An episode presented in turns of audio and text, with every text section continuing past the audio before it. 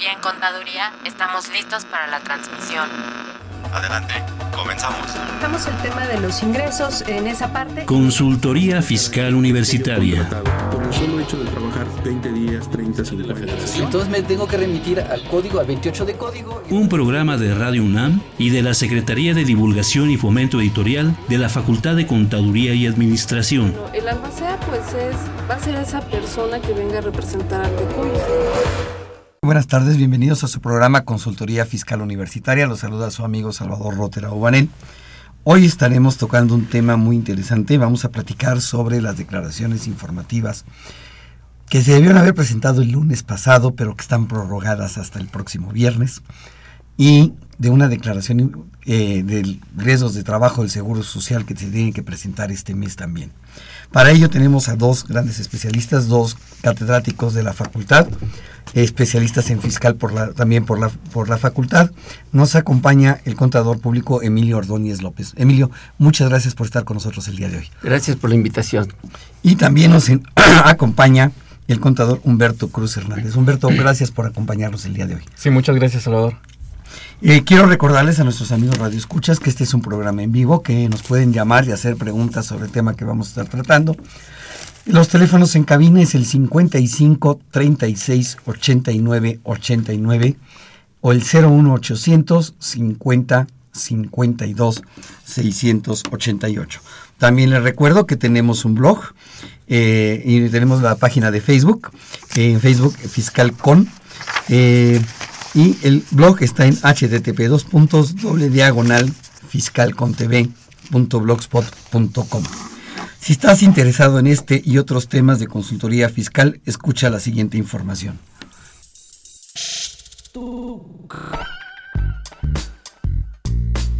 Si estás interesado en este y otros temas de consultoría fiscal universitaria, escúchanos ingresando a la página www.radionam.unam.mx. Busca la sección de programación y elige la opción AM. Ubica el programa Consultoría Fiscal Universitaria. Presiona doble clic. Al hacerlo, accedes a nuestro contenido oprimiendo el botón de reproducción. Esta información la podrás escuchar desde tu tablet, iPad, PC o celular.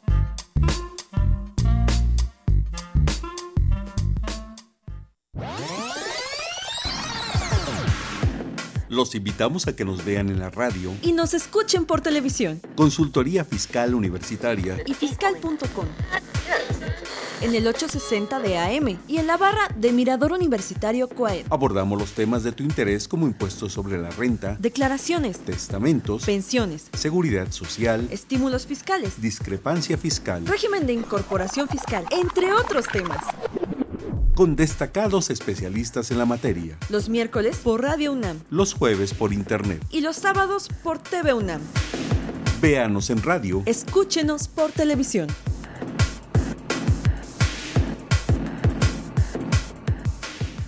Bien, eh, entrando en materia, hablemos primero de las declaraciones informativas que se deben haber presentado el día 15, ¿no, Humberto? Sí, así es. De hecho, bueno, el artículo 76 de la Ley de Impuesto a la Renta señala que las declaraciones informativas se deben de presentar a más tardar el día 15 de febrero del año inmediato siguiente. Em, tenemos una excepción en el caso de operaciones con partes relacionadas, en donde bueno tenemos la posibilidad de presentarlas conjuntamente con el dictamen fiscal en caso de que, de que este se, se, esté presentando eh, en los términos de la regla 3.93 eh, de la resolución miscelánea fiscal.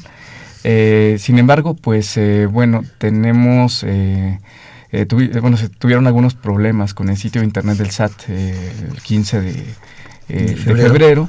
y prácticamente pues a partir de las 4 de la tarde se comenzó a saturar la página, entonces finalmente alrededor de las 10 de la noche el SAT dio a conocer una, un anteproyecto de la primera modificación a la resolución miscelánea fiscal en donde señala eh, en su artículo sexto transitorio eh, la posibilidad de poder presentar las declaraciones informativas a más tardar el viernes 19, eh, considerando que si éstas se presentan en, dicho plazo, pues se consideran que están presentadas en tiempo para tales efectos. A más tardar el 19, o sea, el próximo viernes. Así es, el próximo viernes. a diferencia de, de otros años, pues en particular eh, les comparto la experiencia de que eh, me sirvió mucho seguir por Twitter al, al Servicio de Administración Tributaria. Em, prácticamente ahí unos minutos antes de que se publicara la información en la página de- del ¿Del servicio SAT? del SAT, eh, pues bueno, ya habían eh, informado que se iba a publicar esta prórroga. Eh, en, en particular, pues la experiencia que tuvimos con los clientes es de que estaban preocupados porque eh, en ninguno de los accesos de Internet, ya sea Google Chrome, Internet Explorer o Firefox, pues se- se podía tener acceso a- en particular a la sección de presentación de, del DIM. Entonces, pues afortunadamente a través de este mejoramiento en los canales de comunicación entre el SAT y el contribuyente, pues eh, bueno, nos dieron a conocer de forma un poco anticipada que, que se preveía esta prórroga. Eso sucede mucho, ¿no? Con, con la página del SAT, por la, eh, en las en las fechas límite, eh, las declaraciones anuales de personas morales, las declaraciones anuales de personas físicas. Es muy seguido, ¿no, mi, mi estimado Emilio? Sí, efectivamente, eso, esos, esas situaciones tan especiales nos, nos, contra, nos traen contrariedad a todos y muchas veces hasta un poquito de inseguridad, ¿no? Claro. Por, por la forma en que lo pro- llegan a prorrogar todo esto. Así es. Pero bueno, eh, creo que es el último año que tenemos que presentar declaración informativa de sueldos y salarios, o, o me equivoco. Sí, así es. Sí, de hecho, eh, bueno, tendríamos que estar eh, eh, presentando las eh, declaraciones informativas todavía hasta el 31 de diciembre de 2016. Así es. Eh, eh, en los términos de, de las disposiciones transitorias, Transitorias. la fracción décima del artículo noveno transitorio.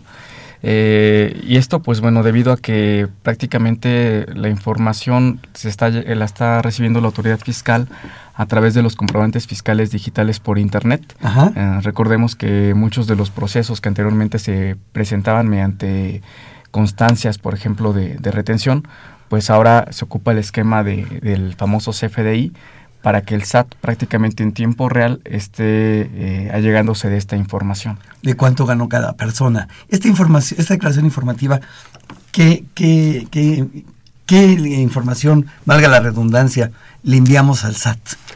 Pues lo, lo mismo que le hemos enviado siempre, como es cuánto tuvieron de ingresos por salarios, por los distintos conceptos, si son grabados, si son exentos, a quién se los pagamos, cuánto le retuvimos de impuesto, así como a los asalariados y a los asimilados a salarios también. Ajá. Es una información que año con año la hemos venido presentando y que no debiera ya de, de estar realmente esta declaración. Pues, si ya tiene todo, eh, la autoridad, eh, todos los, eh, toda la información, le debería, nos debería dar la oportunidad como con clientes y proveedores que ya se elimina ahorita la obligación de presentarla, ¿no? Claro. Ellos tienen todo ya para que nos piden más información. Claro, ¿no? es volver a, es a volver a proporcionar información que ya tiene la autoridad. Exactamente, es duplicarla, ¿no? ¿Por qué, ¿Por qué crees que le hayan dejado estos dos años, 2015 y 2014, que se presentaron en, dos- en febrero del 15 y febrero del 16? Pues yo creo que como siempre, mientras aprenden Mientras aprenden. y agarran el hilo, ¿no? Así es, para ver si funcionaba bien el sistema de CFDI, si coincidía con lo que presentábamos. en Exactamente, ahorita están en un periodo de prueba. Y ya vimos que muchas veces, si se han dado cuenta, no coinciden lo, lo que realmente obtuviste con lo que realmente la misma autoridad en el formato de declaración anual te, te- te envía o te hace relación. Así es. Te das cuenta porque dices, yo recibí ingresos de estos, de estos, de estos, aquí tengo mi, mi, mi CFDI y resulta que a la hora de que te da la propuesta en la declaración anual la autoridad, algunos no vienen. Así es. Entonces, ahí es el, el por qué la autoridad está prorrogando esto más tiempo. Por ahí he escuchado que la autoridad va a volver a prorrogar esto todavía algunos años más, precisamente por lo que comentas. ¿Qué opinan de esto, Humberto? Pues eh, bueno, eh, mucha de esta información prácticamente pues el contribuyente la da a su proveedor de servicios para que efectos del timbrado eh, y que se pueda emitir el CFDI correspondiente. Por ejemplo, en el caso de los CFDIs de nóminas Ajá. e incluso los CFDIs em, de pagos al extranjero. Y, y también eh, recordar que en el caso de que tengamos operaciones con personas físicas, por ejemplo, con honorarios, eh, y si estas nos emiten el CFDI, pues bueno, no tendremos que emitir una constancia de retención, sino ese CFDI se considera, hace las veces de, de constancia. Eh, entonces, ¿qué sucede? Pues resulta que prácticamente en el día a día de las operaciones, y esto si todavía lo llevamos con los temas de contabilidad electrónica, en donde además de la operación principal tenemos que estar relacionando los eh, números de folio del, del comprobante fiscal, que se le conoce como UUID, que es eh, Universal Unique Identification. Entonces, eh, pues bueno, tendríamos que estar eh, haciendo un reproceso. E, e incluso con las declaraciones informativas que se, que se tienen la oportunidad de presentar a más tardar el próximo viernes 19, pues habrá una labor administrativa adicional, es verificar qué tanto coincide los FDIs que se emitieron contra las bases de datos que están reportando en estas declaraciones informativas para evitar inconsistencias. Efectivamente, porque la experiencia nos ha marcado, por ejemplo, pasa mucho con las retenciones de los bancos, ¿no? Que los bancos también tienen que informar, presentar una declaración informativa de a quién le retuvieron impuestos o la renta y cuánto le pagaron. Y a la hora de hacer la declaración anual y ver la declaración prellenada por la autoridad, resulta pues que había cosas que no aparecían o aparecían cosas que yo no tenía constancias.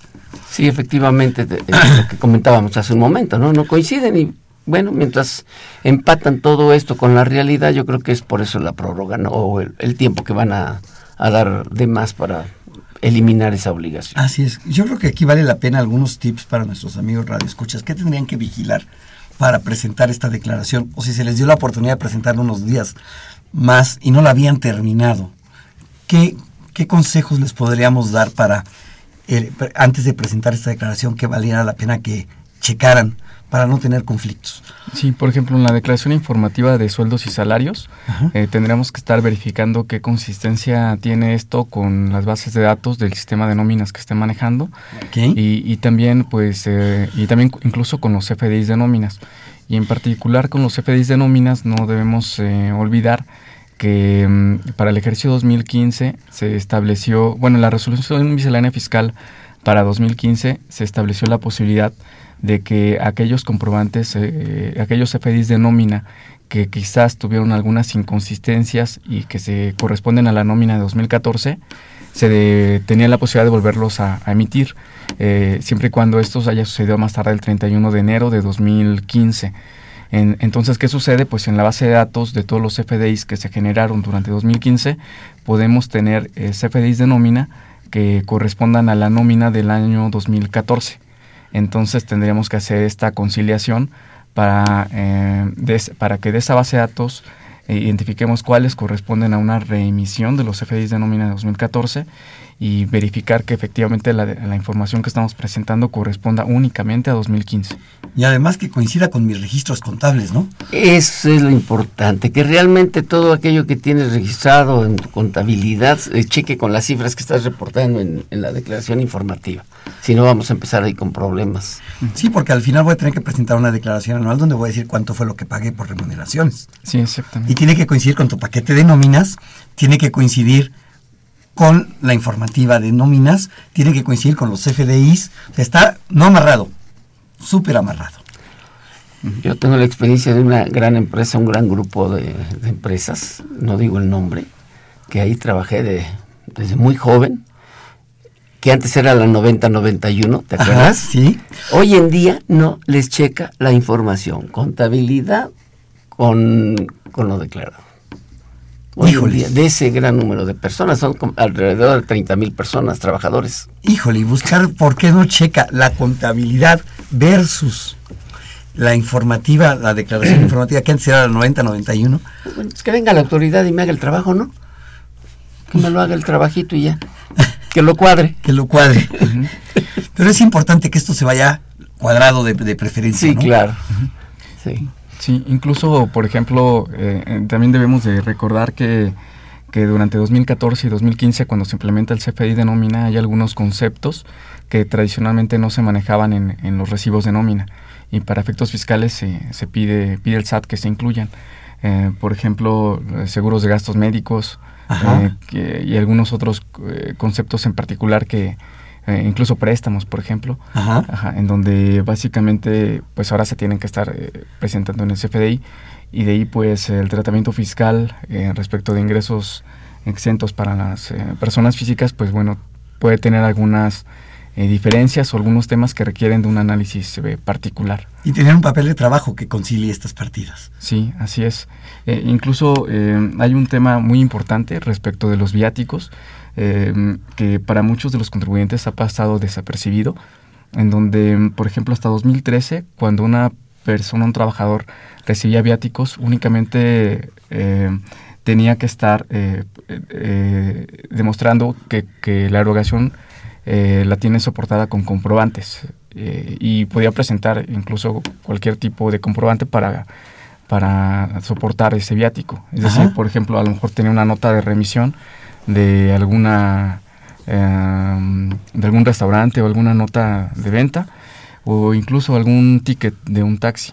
Sin embargo, a partir de la ley de 2014, eh, se indica que para que se considere ingreso exento del trabajador, eh, se tiene que estar soportado con un comprobante fiscal. Eh, entonces, ¿qué señala el artículo 29? Que un comprobante fiscal es aquel que cumpla con los requisitos de 29A, es decir, tendría que ser un CFDI. Forzosamente. Forzosamente. E incluso esto puede llegar a, a, un caso extremo en donde a lo mejor el trabajador pues eh, tomó un taxi para ir a una oficina foránea, eh, le dieron un ticket y quizás a lo mejor en, tuvo que efectuar algunas comidas en, eh, fuera de la faja de los 50 kilómetros y le dieron un ticket en el restaurante. Entonces, estrictamente en los términos del artículo 7, del artículo 93, fracción quinta, pues no es un CFDI y por lo tanto al ser un, a no ser un CFDI, eh, pues se presumiría que es un ingreso para el trabajador. Y habría que retenerle impuesto al trabajador. Exacto, lo cual pues no, eh, no sería digamos que una práctica que común común para las Pero entonces ahí ese sería un gasto no deducible para el patrón. Exactamente. El patrón paga impuesto a la renta. Va, a tener doble efecto. El impuesto que le causaría al patrón ese gasto no deducible y el impuesto que le va a causar al trabajador que, y que si no lo retuvo el patrón, lo va, a tener que enterar él por su propio bolsillo. Dos doble efecto. Doble efecto. Dos veces va a cobrar la autoridad. Uno por el que paga y otro por el que percibe el ingreso. Claro. Así es. es. el... Y esto me afecta a la informativa porque debió, debía haberlo considerado como un ingreso grabable para el trabajador. Así es. Y tendrá que acumularlo en su declaración anual. Sí, y para ello pues tiene que estar todo de la mano de un adecuado control interno porque eh, si no tenemos bien depuradas esas políticas o esos tipos de controles, al momento de estar presentando la informativa pues nos lleva a una depuración impresionante. Claro, claro. ¿Algún otro consejo, Emilio, respecto de esta declaración? No, lo único que estábamos, lo que hemos comentado ya, que efectivamente amarremos cifras. Que tengamos todos los comprobantes, que efectivamente eh, eh, se tengan ya por la parte de la autoridad, ¿sí? como son los FDIs, cómo es que tengan los recibos eh, firmados inclusive por los trabajadores. Ya con el CFDI se da por, por hecho. Pero no olvidar que una cosa es lo fiscal y otra, cosa es lo laboral. Sí, porque muchos creen que con el CFDI ya cumplieron con muchas obligaciones de carácter laboral y no es así. ¿sí? Para efectos del laboral hay que firmar el recibo. Hay que firmar el recibo y hay que cumplir con otra serie de, requisitos laborales. Laborales. Eh, como bien dijiste, que amarren las cifras. Y una cifra que me preocupa que la gente a veces no amarra es el impuesto sobre la renta retenido y el subsidio pagado contra la suma de las declaraciones mensuales. ¿Qué opinas de esto, mi querido Emilio? Eh, sí es algo muy, muy común que a la, al momento de que yo checo todas mis cifras, checo mis movimientos, mi debe, mi haber en la parte del subsidio, eh, no coinciden. No coinciden porque han revuelto el impuesto retenido a enterar con el subsidio que entregué y que apliqué a, cargo del impuesto sobre la renta. Claro. Efectivamente es una partida que debemos tener mucho cuidado en ella. Pero además fíjate que efectivamente los recibos de nómina tienen ISR retenido. Algunos otros tendrán subsidio efectivamente pagado. Esa suma debió haber coincidido mes con mes con lo que yo declaré. Sí. Y la suma de esas 12 declaraciones tiene que coincidir con la informativa o no hay ningún campo en donde la autoridad pueda decir, a ver, Tú me dices que sumaste retenciones 10 mil pesos mensuales, 12 meses 120 mil. ¿Hay algún espacio en la declaración anual donde la autoridad pudiera decir 120 mil retenido contra 120 mil pagado y que esto le amarre? Sí, pues en principio sí, eh, tendría que estar, eh, digamos, indicándose en, en el concepto de impuesto a la renta retenido por sueldos y salarios y también en el subsidio al empleo. Y, adicionalmente tendríamos que estar em, verificando, por ejemplo, em, que ese subsidio al empleo del año, pues en caso de que, el, de que la empresa haya decidido, por ejemplo, efectuar el acreditamiento contra el pago provisional del impuesto a la renta o incluso contra el retenido a terceros, eh, pues también que esta cifra de subsidio al empleo, pues efectivamente, efectivamente pagado, pues amarre contra otros papeles de trabajo, como pudiera ser el pago provisional de impuesto sobre la renta. Efectivamente. Entonces, esto, eso tiene que amarrar. Si hay una columna dentro de lo que es la declaración informativa donde la autoridad puede saber cuánto fue el total del retenido y amarrarlo contra lo que me declararon en la suma de los 12 meses e igual en el subsidio. Fíjate que me tocó que llegara una, una persona a, consultarme que se hiciera mi cliente derivado de una auditoría que le hicieron precisamente porque esto no amarraba. Porque no amarraba la suma de las declaraciones de lo enterado como retenido contra lo que habían manifestado en la declaración informativa. Por, obviamente tampoco digo nombre de la, empresa, pero eh, en la declaración anual informativa habían declarado que habían retenido impuestos por alrededor de 400, 500 mil pesos y la suma de todas las declaraciones no llegaba ni al cuarto de millón de pesos. Entonces la autoridad dijo, pues me debes, me debes impuestos, ¿dónde están estos impuestos? ¿No? Probablemente fue algún eh, alguna un error en el manejo de los renglones de las declaraciones. es, muy común, ¿eh? Ese fue el error, ese fue el error. Pero derivado de eso, pues una recomendación es verifiquen que estos datos coincidan, ¿no? Verifiquen que coincida la suma de las retenciones con lo que están presentando en la declaración informativa como impuesto retenido. Y aquí también una, una recomendación, si me permite, Salvador, es eh, que en este mes de febrero también tenemos que presentar eh, la declaración en caso de, haber resultado impuesto a cargo de los trabajadores durante el ejercicio, Hacer, eh, hacer el pago, el entero, en este mes de febrero, hasta el día 28 de febrero. ¿Y cómo lo pago? ¿Con una declaración complementaria a diciembre o a noviembre? ¿O, o cómo lo pago? Tendrías que presentar una declaración complementaria al mes de enero para enterarlo. Sería un error de forma, más no de fondo. Pero fíjate que a ver, a ver, corrígeme si me equivoco, porque ya yo lo hice de otra manera. A ver. Me metí a declaraciones y pagos, al formato. Sí. Y en lugar de escoger mensual, le pregunté a ver qué otros formatos había y le dije del ejercicio. Y en el ejercicio me la dio. Entonces le dije, me dio opciones, no tenía ninguna apuesta. Y me dijo, ¿cuál quieres? Y le dije, impuesto sobre la renta retenido por salario. Y me lo aceptó. Ah, perfecto. Metí el importe. Obviamente, como lo estoy presentando en el mes de febrero, no me calcula recargos claro. y se pagó sin recargos. Claro. Y ahí tomar en cuenta que podemos compensar los saldos a favor con los saldos a cargo de, del total de tus trabajadores, que realmente si cumplimos con la disposición fiscal de retener y enterar mensualmente, calcular mensualmente, no ajustar al año. Así es. O sea, independientemente que tú pagues semana con semana, quincena con quincena, tu obligación es ajustar al mes. Claro. ¿Sí? Porque la opción es por parte de resolución miscelánea que tienes la opción de poder tomar las tablas, tarifas semanales, quincenales, decenales, Así pero tu obligación es la mensual. El problema se da cuando en, un trabajador tuviste percepciones variables diferentes en un mes y otro. Sí. Ahí sí te podría resultar a la, a la hora de hacer el cálculo una diferencia, ¿o no, Humberto? Sí, sí, sí. Ahí, ahí, ahí, ahí surgiría. Pero si no, estoy de acuerdo contigo. Tú tendrías que ir ajustando mes con mes el impuesto. Y entonces, si no hubo variaciones fuertes, no debería de haber una diferencia considerable. Realmente no debería de haber diferencias, ¿no? Así es. Bien, ¿alguna otra información que se vaya en esta declaración además de sueldos y salarios? Ah, bueno, antes, de, de, este punto, otro tema, digamos que relevante en relación al subsidio al empleo, es que em, para aquellas empresas, por ejemplo, que pagaron, que tienen trabajadores con salarios bajos, generalmente pues pagan mucho subsidio al empleo y difícilmente pues acreditan todo contra su impuesto sobre la renta tanto de pagos provisionales como del ejercicio. Solamente recordarles a, nuestros amigos que nos escuchan que esa cantidad la pueden pedir en devolución, pero es un proceso digamos que un tanto distinto porque el artículo 22 del Código Fiscal de la Federación señala que podemos pedir la devolución de saldos a favor o de pagos de lo indebido pero este no es ni un saldo a favor ni tampoco un pago de lo indebido.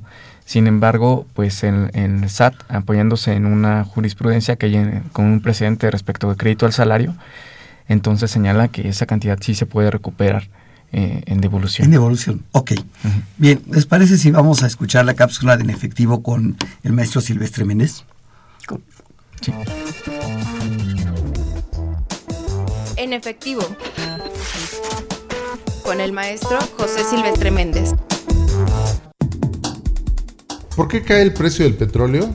¿Cuáles son las razones para que el precio del barril de petróleo siga cayendo? En primer lugar hay que comentar que desde 2004 el precio del petróleo no tenía caídas tan fuertes y tan frecuentes. También conviene recordar que el precio del barril de petróleo mexicano llegó a rebasar la barrera de los 100 dólares. El precio del barril de petróleo a nivel mundial tiene que ver con la oferta y la demanda de esta importante materia prima que se sigue utilizando en forma relevante como energético. Por eso, es importante recalcar el error que cometió el gobierno mexicano al incrementar en forma importante la extracción y exportación de petróleo crudo en los últimos 15 años, aprovechando el alto precio del petróleo. Estados Unidos, por su parte, en estos últimos 15 años, incrementó su producción petrolera, aumentó la importación de petróleo que fue guardando en cavernas, además de que instrumentó otras técnicas para la extracción de petróleo como el fracking o fractura hidráulica, con lo cual sus reservas petroleras han aumentado de manera importante. También las reservas petroleras chinas han aumentado. El papel de la Organización de Países Exportadores de Petróleo, OPEP, ha sido fundamental en el vaivén de precios del petróleo. Ellos han controlado la oferta y en consecuencia el precio del barril de petróleo, en los últimos meses de 2015, el reingreso de Irán e Irak a la OPEP provocó una sobreoferta de más de 7 millones de barriles de petróleo diario, lo cual por sí mismo explica la caída del precio del petróleo. También hay que recordar el reciente ingreso de Indonesia a la OPEP, lo cual incrementa la producción petrolera y reduce el precio. En el caso mexicano, a partir de la reforma energética anunciada en este gobierno como la joya de la corona de las llamadas reformas estructurales y que significa la privatización de las principales actividades energéticas, incluida la petrolera, y que pretende que lleguen importantes flujos de inversión extranjera, la caída del precio del petróleo va en contra de los intereses del país. El gobierno deja de percibir importantes recursos calculados en el presupuesto de ingresos 2016 con un precio mayor del barril de petróleo. ¿Quién estaría interesado en invertir en petróleo cuando los precios van a la baja? Si llegan inversionistas extranjeros, es posible que exijan condiciones muy ventajosas para ellos, lo cual no le conviene al país. La renta petrolera iría a parar a manos extranjeras. El petróleo va dejando de ser un negocio muy rentable, sobre todo si se piensa en fuentes de energía alternativas que irán sustituyendo a los petrolíferos. Para tener una idea de la debacle petrolera, hay que tener presente que el precio de barril tipo Maya en 2012 era de 99.66 dólares en promedio y el tipo Istmo era de 105.29 dólares promedio, 102.47 dólares la mezcla. Para el 20 de enero de 2016, la mezcla mexicana de crudo tiene un precio promedio de 18.90 dólares, lo cual significa una grave pérdida de 81.55% en relación con el precio promedio de 2012 y continúa bajando. Este proceso de caída del precio del barril de petróleo perjudica de manera importante al país que no hizo previsiones al respecto y seguirá perjudicando a la economía mexicana en su conjunto. Esto se debe a que los países petroleros agrupados en la OPEP no disminuyen sus volúmenes de producción, lo que incrementa la oferta y disminuye los precios. La principal consecuencia de que el gobierno tenga menores ingresos petroleros es que el crecimiento económico será menor en 2016, ya que esta situación se conjunta con otros problemas estructurales y con la disminución de la entrada de inversión extranjera que impiden que la economía despegue. La tasa de crecimiento de la economía mexicana fluctuará alrededor del 2% en este 2016. Muchas gracias en efectivo. Con el maestro José Silvestre Méndez.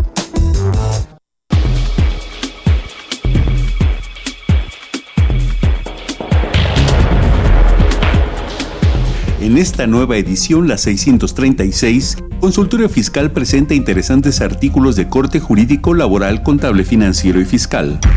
En este ejemplar, Diego Omar Figueroa González identifica el alcance e implicación fiscal de la Ley Antilavado de Dinero. En forma conjunta, Walter Carlos López Morales e Ilse Adriana Rivera Saraút presentan los criterios no vinculativos y normativos de la Resolución Miscelánea Fiscal de 2016. Un artículo actual y relevante, modificaciones a la ley del Infonavit y facilidades 2016 y 2017, lo escribe Sergio Alejandro Ríos Alonso. Marta Josefina Gómez Gutiérrez nos señala las disposiciones de carácter general aplicables a los planes de pensiones. Estos y otros temas de gran interés se presentan en el número 636 de Consultorio Fiscal. Suscripciones a los teléfonos 5616-1355 y 5622-8310 o también a través de la tienda electrónica publishing.fca.unam.mx. Bien, vamos a regalar 15 ejemplares de la revista 636 de Consultorio Fiscal a nuestros amigos radioescuchas que nos llamen y nos hagan una pregunta sobre el tema que estamos desarrollando. Bien, eh, platicábamos, Humberto, de las declaraciones informativas. Además de sueldos y salarios, ¿qué otra cosa tengo que informar? Sí, bueno, tenemos que estar presentando la información de las personas que nos prestaron servicios personales independientes, de mm, las personas físicas eh, comisionistas, eh, también eh, de los donativos em, deducibles en el ejercicio. Aquí hay, pues hay que tener cuidado con que efectivamente se hayan efectuado a donatarias que se encuentren autorizadas para recibir donativos. Em, también, incluso en el caso de que tengamos créditos incobrables que pretendamos efectuar su deducción, pues eh, recordar que también tenemos que estar informando esta situación. Aquí pues no tenemos un formato oficial, pero podemos ocuparlo a través de un escrito libre. Ajá. Ajá. Y, y también incluso em, las personas, bueno, en el caso de personas físicas que nos hayan otorgado el arrendamiento de bienes inmuebles, pues también tendríamos que estar eh, informando los datos que, que, tuvimos con ellos. Los que les pagamos y lo que les retuvimos, ¿no? De ISR y de IVA. Así es. Eh, los fletes, la retención de fletes se da en esta, en esta, declaración, Emilio. También en esta, lo que es, el transporte. Y también la recomendación de que vea, verificamos que amarre con nuestra contabilidad, ¿no? Todo. Definitivamente. Sí, porque la autoridad va a decir, pues vas a deducir tanto de honorarios a personas físicas, a ver, ¿a quién se lo pagaste? ¿A quién le retuviste? Y que la suma de esas retenciones coincida con lo que me hayas enterado. Así es. ¿Sí? Sí, incluso también no hay que perder de vista que también si se repartieron utilidades o dividendos, eh, pues además de emitir el CFDI, que es eh, eh, en específico de por distribución de utilidades o dividendos, con ese complemento, pues tendríamos que estar también presentando esa declaración informativa. También los dividendos que hayamos pagado tendrán que presentarse esta declaración informativa. Eso va en el anexo. En el anexo 2. Anexo 2 de esta declaración. ok. Es electrónica, ¿verdad? La declaración. Eh, tengo que descargar un software para ello. Así es, descargas un software, el DIM 2015, y en él vamos a descargar en sus 10 anexos que, que contempla, cada uno para eh, actividades o este actos distintos. Y el más, eh, el más cargadito de ellos es el 2. El 2. El anexo 2, sí. Porque ahí van todas las retenciones de ISR e IVA y los dividendos, ¿no? Así es, efectivamente, premios, derechos de autor y todo ello. Todo va ahí. Todo va ahí. Ahí van los asimilados a salarios también. Mm, no, los asimilados a salarios lo tenemos en el primero. En el primero. Sí. Ah, ok, con, con los sueldos y salarios. Sí, así es. Ahí debió haberse ido. Ahí debió haberse ido. Bien.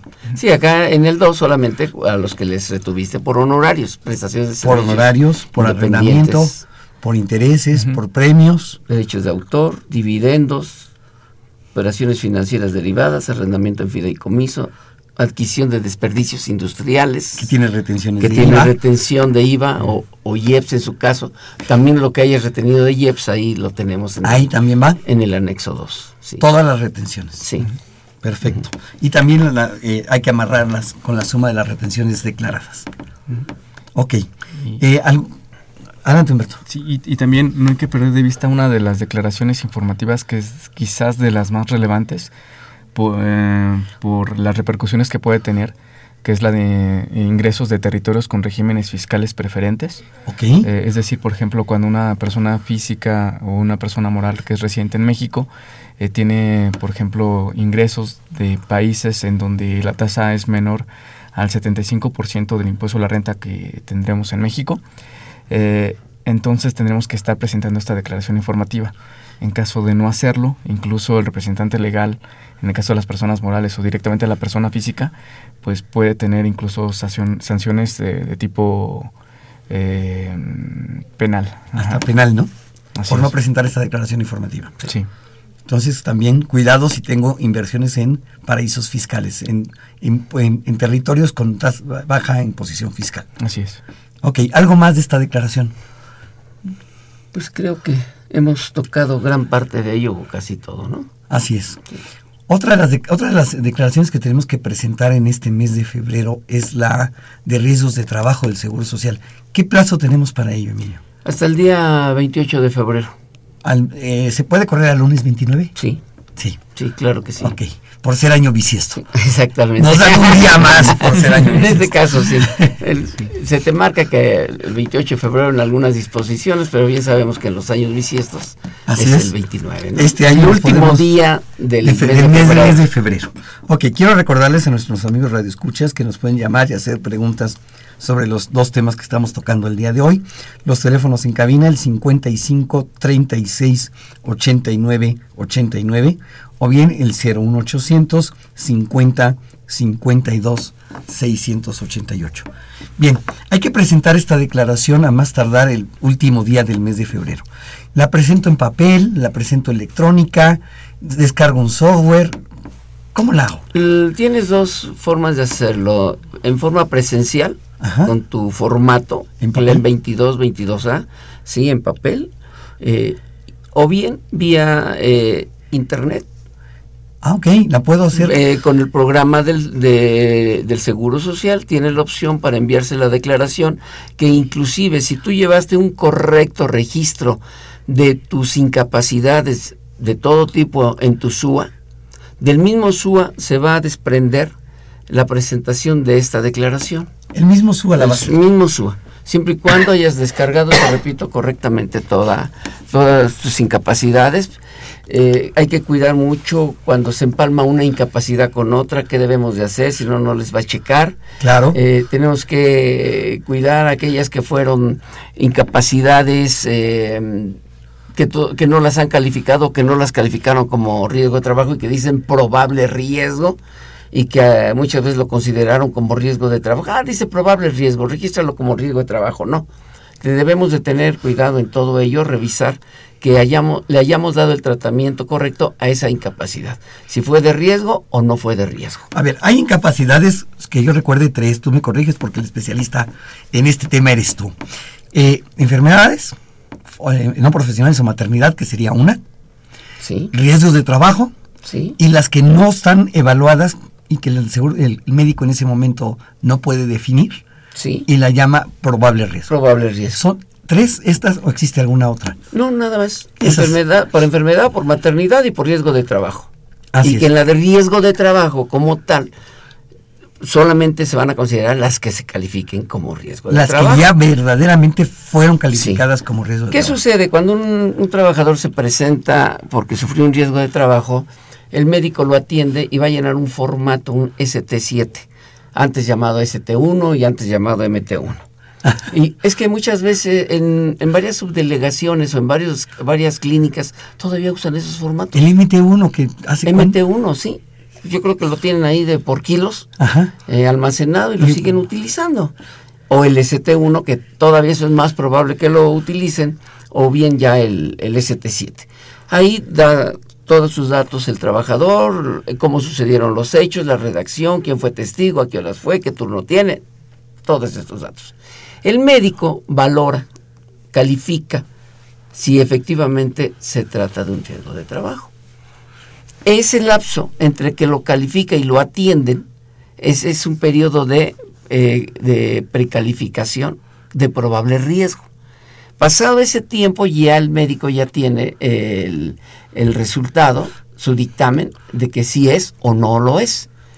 Entonces, si lo es, pasa al siguiente proceso, donde te, ya te sellan y te califican en ese mismo formato, te ponen que sí fue tal, tal riesgo. Y entonces considero desde probable todas las anteriores como riesgo. Claro, desde el momento que te, se presentó el trabajador al primer día, eh, los días que fueron de probable riesgo y el tiempo que va a abarcar el riesgo.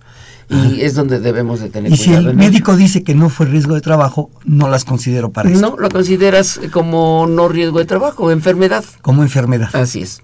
Ok. Este, si yo fui capturando correctamente esto, el programa solito me lo va a hacer. Te lleva de la mano. Me va a llevar de te la lleva mano. de la mano y hasta el momento en que emites tu, este, se emite tu acuse notarial de que ya presentaste tu declaración, revisas, tienes la oportunidad de ir revisando que efectivamente estén todos los datos correctos y se, se manda por medio del ITS. Así de sencillo. Así de sencillo. O sea, o bien no por es- papel. O por papel, lo puedo llenar en papel y la puedo imprimir y, y hacer que alguien vaya a la oficina Claro, a con presentar. tu tarjeta patronal, se presentan en la oficina, lo, la entregan y le sellan de recibido. Y se acabó. Así es. Eso es todo. Pero suena muy fácil. No, sí. Suena muy fácil, Sí, pero sí. no. Hay detalles que hay que cuidar, ¿no? Hay cosas que proteger. Principalmente los que estamos mencionando, que muchas veces los, los que manejan este proceso eh, descuidan eh, y no siguen los pasos de una incapacidad. Les llega como probable riesgo y lo ponen como riesgo. Ajá. O no la ponen como riesgo.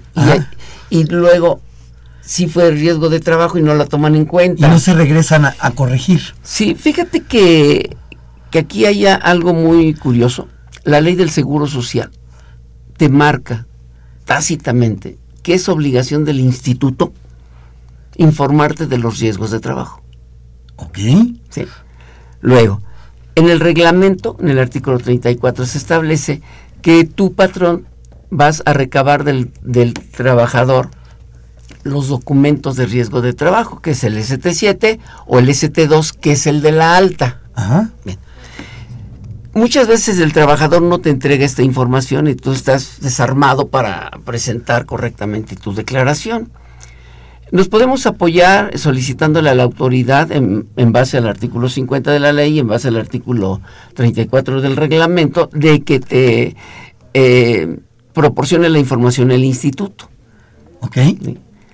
Eh, aun y cuando el artículo 34 establece que tú lo vas a recabar del trabajador, de sus familiares y por último dice, o del instituto. Oye, te lo estoy solicitando, tú me dijiste que te lo solicitara, aquí está mi solicitud, entrégame la información completa porque yo no la tengo. Y no la tengo no porque no quiera. Pero no te contestan. No te contestan. y no te Bueno, contestan. pero ya no sirve. Es un elemento, la autoridad te quiera eh, determinar diferencias. No me diste los elementos. Claro, yo no los tenía. Te los Aquí pedí. te los solicité y muchas veces te contestan que no, que es tu obligación. Bueno, pues ahí te también. quieren ni siquiera recibir. No, exacto. Bueno, no te lo van a recibir en la subdelegación de entrada, ¿eh? ¿Y entonces dónde, dónde Te vas a la delegación. Ahí sí te lo reciben. Ah, ok. No en la subdelegación. No. En la delegación. En la delegación. Ahí lo vas a entregar. Ahí mismo en tu escrito anotas con copia para la subdelegación. Te lo van a recibir. O, o por oficialía de partes. Aquí sería un escrito, Humberto, con base en lo que dice el código, ¿no? Sí, así es. Tengo que armar un escrito con base en lo que me diga el código, un escrito libre. Sí, tendría que ser un escrito libre. Eh, recordemos que la ley del Seguro Social señala que para efectos eh, de algunos eh, procedimientos, bueno, tenemos que acudir a las disp- disposiciones del Código Fiscal de la Federación. Y entonces tengo que voltear a hacer un escrito con los elementos que me señala el código. Así es. Haciendo referencia a los artículos 50. 50 y 34, 50 de la ley, 34 del reglamento. Ok. Y si no me lo quieren recibir, me voy a la delegación, me lo reciben. Y me van a contestar en marzo o en abril o en mayo. Pues mira, si no eres malicioso, lo puedes presentar ahorita, mañana, pasado. Si eres malicioso, el día 28, el bueno, El 28 fuera viernes el viernes 26. ahí lo presento. Sí. Ahí lo presento, no van a alcanzar a contestar. Así Cuando es. me contesten, pues ya pasó el tiempo de presentar la declaración. Sin embargo, si me dan la información, pues presento en forma extemporánea la declaración. Claro. También en términos del código. Puedo eh, presentar una puedo- declaración complementaria extemporánea. Claro. ¿sí? Porque ya tuve los elementos para ¿Qué es hacerlo. lo esencial de esto o, o el fondo? Pues que tú corrijas tu prima en tu en tu este en tu pago de SUA. Ajá. Ahora, ¿esa prima se puede modificar drásticamente? No, tienes hasta todos tenemos una prima de riesgo que va del punto 5 al 15%. De medio Desde punto, desde porcentual medio punto porcentual al 15%. La mínima es 0.5, la máxima es 15%. Ahí puedes oscilar. No importa que seas un despacho de abogados, contable, que comenzó con la... que todo el tiempo tuvo muchos accidentes, puedes llegar a- al 15%.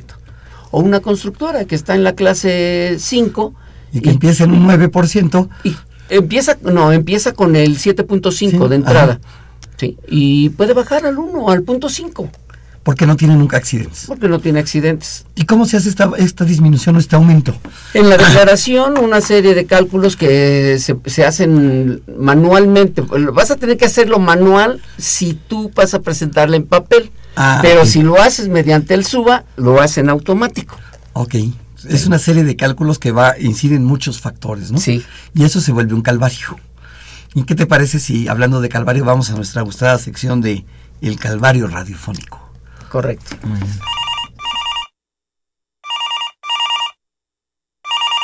Sí, diga. ¿Se encuentra don José? Sí, él habla. Don José, hablamos de su trabajo. Ya voy para allá. No, no, mejor no, don José. ¿Y eso por qué? ¿Me están corriendo? No, ¿cómo cree? Recuerde que hoy es viernes 13. Ay, sí, lo había olvidado, para no ocasionar más accidentes, ¿verdad? Sí, ya ve que nos ha subido la siniestralidad con los compañeros de trabajo que tuvieron un accidente. Y, y todo ha sido por mi culpa. No me había dado cuenta que soy un salado. Bueno, que hayan tenido accidentes cinco personas el año pasado no fueron su culpa, pero coincidió que estuviera presente en todas ellas. Pobre Luisita, ¿se acuerda? Me dio un aventón al trabajo y que se estampa con la micro.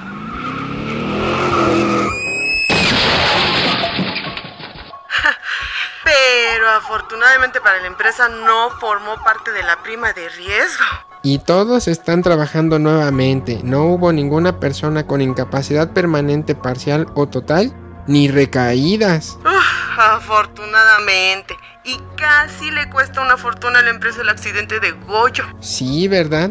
Si no fuera porque di aviso de alta ese mismo día, solo por diferencia de horas, se hubieran pagado capitales constitutivos, semana largo personal.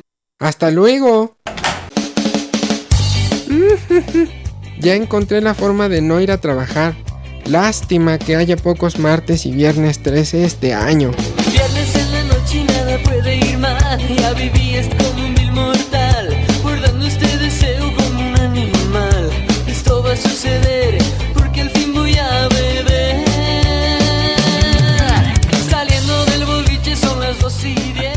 Muy bueno, el, como, como siempre, el Calvario. Emilio, ¿esos accidentes en trayecto afectan esta declaración? No, no te afectan. No, no inciden en Son riesgos de trabajo, pero... En pero trayecto. En trayecto. En trayecto. Entonces tengo que verificar que la incapacidad diga eh, riesgo de trabajo en trayecto. Sí, correcto. Y no la considero. Así es, efectivamente. Y en el SUA la marco como riesgo de trabajo en trayecto. Y no me va a afectar. Te da la opción, si es en trayecto o no es en trayecto. ¿Cuánto va a ser lo máximo que pueda yo aumentar? Eh, ¿Qué pasa si tuve, pues, ahora sí que muchos accidentes o se murió un trabajador? En el momento que tú haces tu operación eh, manual, pues, eh, a lo mejor estás en punto 5, la mínima, y tuviste por X circunstancias un sinnúmero de accidentes. Y a la hora que realizas tu cálculo te vas al 58%, Ajá. ya, extremo. Bueno, tú no, no- debes de aumentar tu prima de riesgo nada más que en un punto porcentual. si estabas en punto 5, ahora vas a pagar con 1.5. Ajá. Y si estaba en más. 2 podría, y no tuve accidentes, podría bajar a 1. A 1 nada más, Ay. no a punto 5. No a punto 5. No. Nada más puedo moverme hacia arriba o hacia abajo un, un punto, punto porcentual. porcentual. ¿Quién no presenta esta declaración? Bueno, los que no tienen un año completo en su actividad con trabajadores. Porque yo a lo mejor vengo a mi despacho desde hace 10 años, pero no he tenido trabajadores y apenas el, el día primero de enero del 2015 contraté el primer trabajador. El primero de enero del 2015 al 31 de diciembre ya es un año completo. Pero Pero, si ingresó el 2, ya no es un Ya año no. completo. Y entonces no tengo obligación de presentar No declaración de de obligación. riesgo. Otra que no tienes obligación es cuando no haya transcurrido un año completo en tu cambio de actividad que haya modificado tu clase de riesgo. Ok. ¿sí?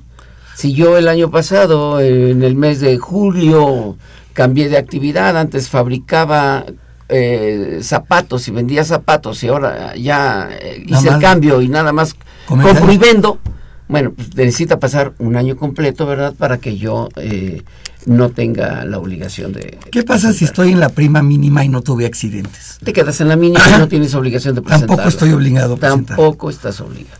Hay quienes desconfiamos, ya sabes, y dicen, no, pues yo la presento por aquello de las dudas, yo la presento. Y No pasa no nada. pasa nada, Absolutamente. en lo absoluto. Nos pregunta María del Carmen, viáticos que se entregaron a un trabajador sin comprobar, ¿tendrán que piramidarse para calcular el impuesto que se vio haber pagado? Humberto, ¿qué opinas? Sí, pues en principio el monto del viático se consideraría ingreso mm, grabado para el trabajador.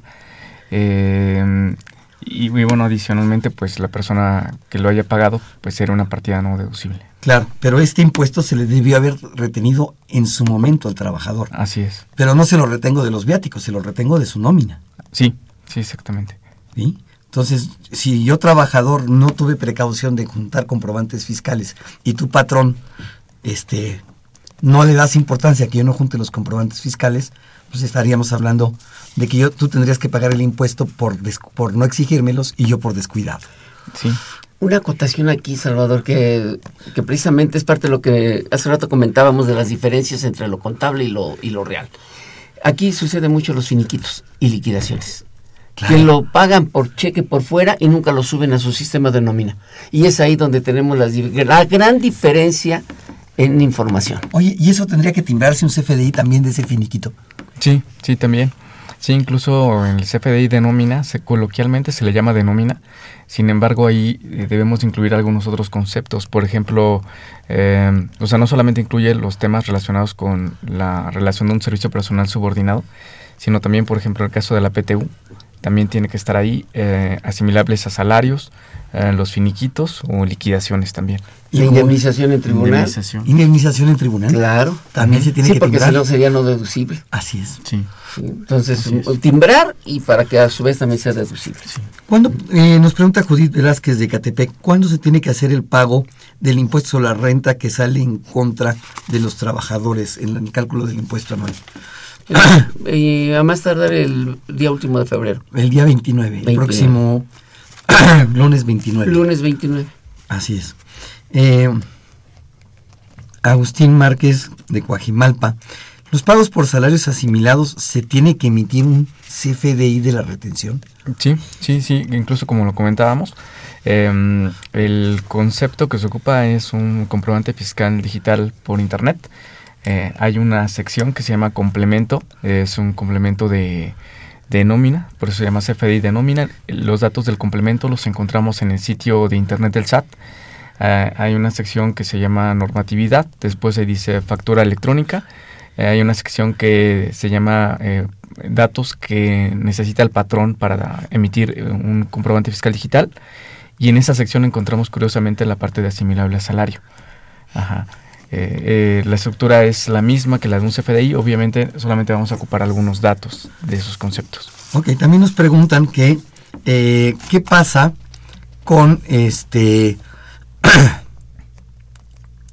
la con las retenciones de pagos al extranjero. ¿También se van en un recibo de nómina? Las retenciones de pagos al extranjero eh, tenemos que analizar dos, dos puntos importantes. El primero de ellos es eh, respecto de los, los eh, respecto de la retención del impuesto sobre la renta. Ajá. Es decir, por ejemplo, cuando en los términos del título quinto existe puente de riqueza por parte de un residente en el extranjero, eh, tenemos que efectuar la retención en dos momentos, cuando sea exigible o cuando se dé el pago, lo que suceda primero, entendiéndose también como pago o cualquier otra forma de extinción de las obligaciones para efectos del título quinto de la ley del impuesto sobre la renta. Entonces, en ese momento tendríamos que estar emitiendo un CFDI, CFDI. por esa retención. Eh, sin embargo, el artículo 76 en la fracción tercera señala que debemos de informar, eh, de emitir un CFDI respecto de los pagos efectuados en el ejercicio a residentes en el extranjero. Es decir, el primero que comentamos se refiere a la retención y puede ser eh, que sea exigible o pagado, el- lo que sea primero. El segundo de, eh, de los supuestos es solamente de, respecto de lo pagado. Podemos tener eh, casos en donde ambas circunstancias coincidan, ¿Coincidan? y podamos emitir uno solo. Eh, sin embargo, respecto de mm, eh, algún supuesto en donde se da la exigibilidad, por ejemplo, en el año 2015, tendríamos que estar emitiendo un CFDI eh, por esa retención de ISR al extranjero con el complemento de pagos al extranjero.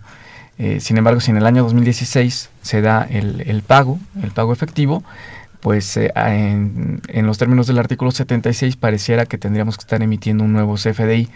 Esto es un tema práctico, un, una problemática práctica porque pues estaríamos duplicando la información en la base de datos del SAT. Sí, porque no nos estoy molando cuando cuánto va a percibir y en otro cuánto estoy reteniendo. Exactamente. ¿No? Sí, y eso lo manifestamos en el anexo 4 Sí. del, del DIP. Así es, en el anexo 4.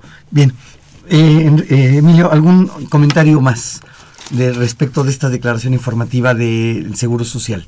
Algo que se nos esté barriendo. No, nada más cuidar, cuidar todas sus incapacidades. Vuelvo nuevamente porque es la base principal para ello. ¿Qué pasa si no presento la declaración y tenía obligación de presentarla? La autoridad te va a mandar un, un, este, una reclasificación de prima de riesgo, porque él va a hacer el cálculo y te va a decir, debiste haber presentado, presentado tu declaración, obviamente vas a tener una sanción por no haberla Una presentado. por no haberla presentado. por no haberla presentado, de 20 salarios mínimos, y eh, te va a mandar la cédula de diferencias para que tú corrijas. eh, De marzo en adelante. De marzo en adelante hasta el momento en que te esté requiriendo. Así es. Que modifiques tu prima. ¿Qué pasa si sí la presenté, pero el seguro tenía información que yo no tenía? Ah, bueno, si, si tenía información y presentaste tu escrito de petición, tienes argumentos para nulidad, ah, anular ese, ese requerimiento. Ese ¿no? requerimiento. Y otros efectos. Y vamos a ver de qué, de qué número de trabajadores estamos hablando también. Claro. Sí, para que eh, probablemente valga o no la pena dicho movimiento. Ajá. Y si no presenté el escrito y, me pre- y no tengo forma de defenderme. Mm, Pues sí tienes forma de defenderte, pero va a ser un proceso más largo. Más largo y más Sí, cansado. Así es. Sí, porque yo sin necesidad del escrito, yo le digo a la autoridad, tú en base al 50 y al 34 no, no me entregaste la información. Al Claro. 50, que es ley. Así porque es. el 50 dice que, que el instituto te proporcionará. Claro. ¿Sí? Así es. Bien, eh, no me resta más que agradecerles. Em- Emilio, muchísimas gracias por estar aquí con nosotros. Gracias, Salvador, por tu invitación. Muy amable. Humberto, muchísimas gracias. Gracias por los comentarios. Muchas gracias, Salvador. Eh, los invitamos a que nos sintonicen en este programa la siguiente semana para seguir platicando del temas de la resolución miscelánea. Agradecemos a nuestros invitados por acompañarnos. Esta fue una producción de Radio UNAM en los controles Socorro Montes, en la producción por parte de la Secretaría de Divulgación y Fomento Editorial de la Facultad de Contaduría y Administración, Nezahualcóyotl Jara, Celeste Rojas, Fernanda Martínez y Alma Villegas. Participaron en el Carvalho Radiofónico Juan Flandes, Beatriz Tobías y Moisés Cisneros. La Facultad de Contaduría y Administración agradece a los conductores e invitados de este programa quienes participan de forma honoraria. La opinión expresada por ellos durante la transmisión del mismo refleja únicamente su postura personal y no precisamente la de la institución. Muchísimas gracias, buen provecho y se despide su amigo Salvador Rotter Aguanel. Consultoría Fiscal Universitaria.